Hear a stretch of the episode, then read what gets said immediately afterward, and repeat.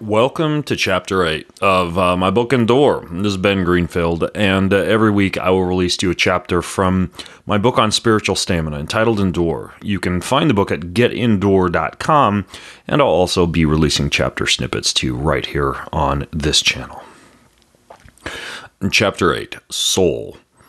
I very, very rarely watch movies. I am, I'll typically only sit down to view a flick if it's been recommended to me at least a half a dozen times, is certified fresh on a website like Rotten Tomatoes with a 90% score or higher, and passes muster for cleanliness on websites like uh, commonsensemedia.org or screenit.com that's my general criteria at least and based on that criteria I, I wind up watching about three to four movies a year tops. Just better things to do with my time, I suppose. Anyways, this rare occasion of movie watching recently occurred, and so I watched the Pixar movie Soul, which is the story of a jazz pianist named Joe, voiced by the supremely talented Jamie Foxx, who has a near death experience and gets stuck in the afterlife, subsequently contemplating his choices and regretting an existence that he mostly took for granted.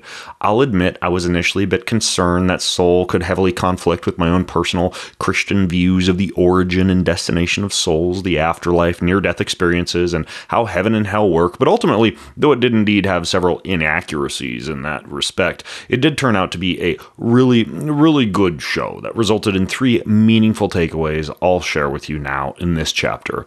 Oh, and, and should you not yet have seen the movie Soul, I promise no enormously significant spoilers. Three important life lessons from Pixar's movie Soul. Number one, stop and smell the roses. Often we're encouraged to pursue our passions in life and to be fully self actualized, to form our core purpose around those passions. And I discussed that in the chapter How to Find Your Purpose uh, in my last book, Fit Soul you'll find that if you're implementing this advice, it can become quite easy to get so immersed in your work and in tackling your life's purpose that you can occasionally forget to slow down and mindfully enjoy the smaller things in life. For example, I can personally become completely immersed in and nearly obsessed with reading, writing, learning, and teaching via activities like working on articles, having podcast discussions with interesting people, consulting with clients, or reading and researching materials I'm fascinated with, uh, so much so that I fail to notice the majestic mountains just outside my office window, the flavor of the peppermint gum in my mouth, or the aromas diffusing from the essential oil diffuser on my desktop, or the sing song of birds in my backyard. Well, in the movie Soul, we see the character named 22, a new soul on planet Earth, uh, experience a deep sense of joy and wonder from seemingly mundane activities like eating a pepperoni pizza, listening to a musician in the subway, or seeing a child. We also see souls who are so obsessed with their work and so immersed in the zone while caught up in their passion uh, that they become transported to an entirely new dimension that puts them into an out of body experience, which seems great, but also largely disconnects them from the wonders of their day to day physical existence.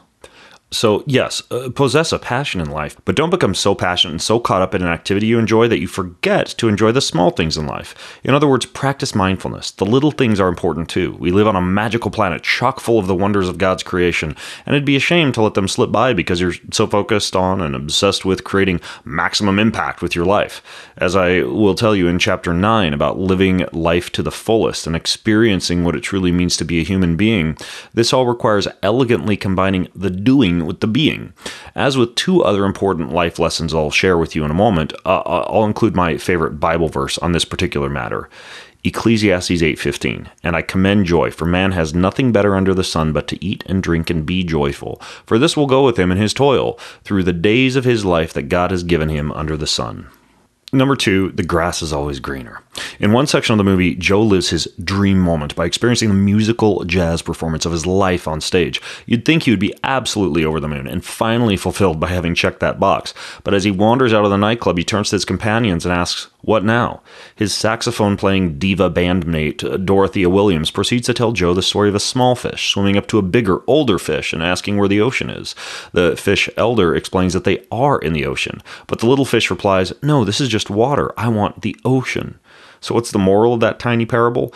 In short, we often don't realize the satisfaction and meaning that already surrounds us because we're so caught up in trying to reach a destination or make it to the top of some Mount Everest we've painted in our heads as the perfect destination.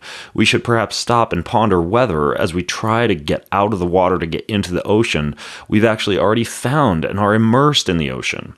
For example, your quest for a job promotion may be sucking all the happiness out of your life because your current job may be exactly where you're supposed to be right now and what you were meant to do.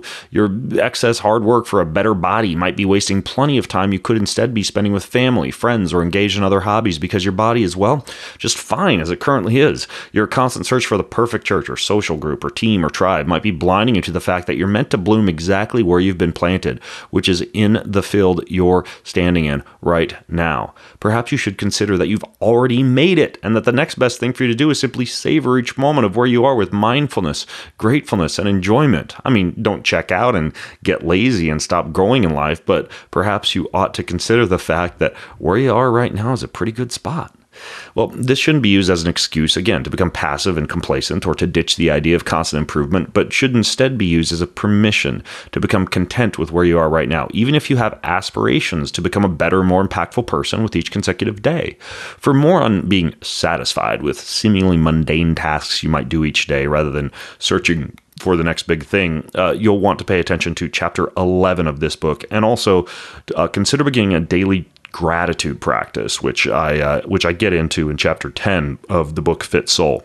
So the Bible verse related to this is as follows Philippians 4 11 through 13. Not that I speak from want, for I have learned to be content in whatever circumstances I am. I know how to get along with humble means, and I also know how to live in prosperity. In any and every circumstance, I have learned the secret of being filled and going hungry, both of having abundance and suffering. I can do all things through him who strengthens me. Number three, find your spark.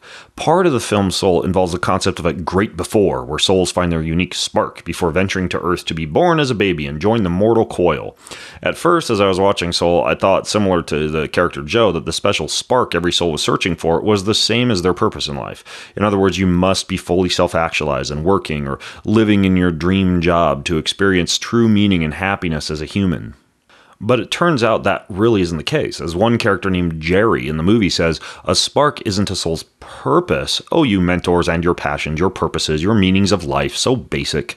The lesson here is not quite to give up on, say, pursuing your dream job, for example. The lesson is to let go of the idea that having a dream job in which you're fully self actualized and immersed in a magical marrying of your work and your passion is the only path to fulfillment and happiness. Instead, your spark can be simple. Your spark can be strumming the guitar after a long day at the office. Your spark can be nightly family dinners and evening story time with your children. Your spark can be cooking yourself a fantastic meal when you return from your daily routine of chopping wood and carrying water. Your spark doesn't have to contribute to society. It doesn't have to earn you money. It doesn't have to be molded and contextualized within the idea of a life's purpose. And this is helpful for me personally. It means I can whip out my guitar after a day of writing, researching, consulting, coaching, podcasting, and doing all those other purposeful activities and just play the guitar because it brings me joy because I love how the wood and strings feel against my fingers, and because I adore the sensation as every sound wave of a plucked string vibrates every cell in my body.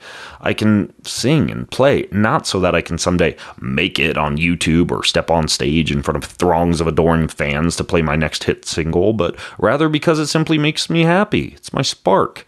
Every meal I cook doesn't have to be an Instagram sensation or take me one step closer to competitive network cooking show fame. Every kettlebell I swing doesn't have to get me that much closer to kicking someone's ass in a kettlebell competition.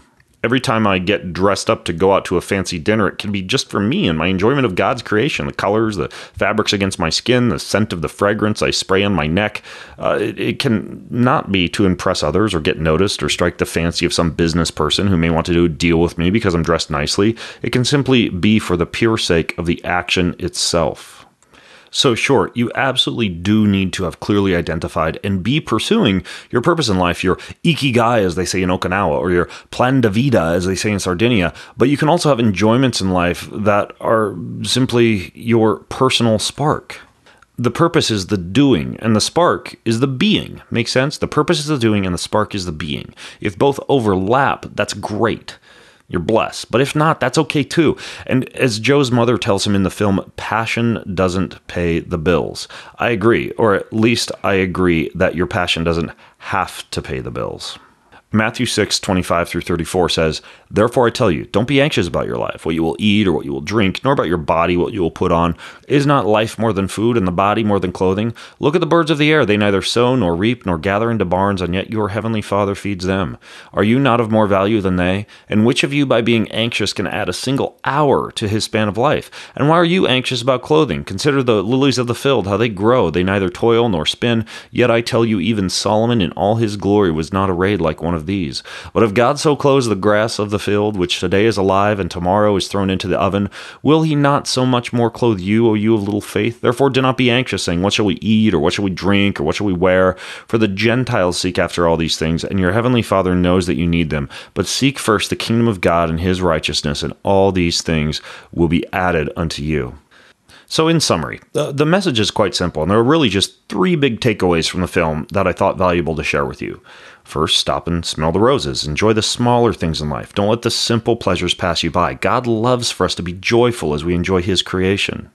Next, the grass is always going to be greener. Consider the fact that you may have already made it. and Now, your job is to simply do the very best you can each day and savor God's blessings. Uh, next, find your spark. And your spark doesn't have to be your life's purpose or something that's part of your career. It can simply involve engaging in activities that feed your soul and that make you happy, even if those activities seem trite or don't advance your career in some way. Don't worry about doing so much. God will take care of you. Now, how about you? What is your approach to digesting media such as movies and gleaning valuable life information from the story woven into the cinema? Just as importantly, do you stop to smell the roses, get up in the morning, and do the very best job you can with whatever God has placed upon your plate for the day and include frequent little sparks in your life that feed your soul? If not, what do you plan to change? Well, if you go to getendure.com, the physical and digital version of the book includes a handy note taking section where you can record your replies to these questions and dwell upon them a bit more. And also for resources, references, links, and additional reading and listening material for this chapter, you can visit getendure.com slash chapter 8. That's getendure.com slash chapter, the number 8.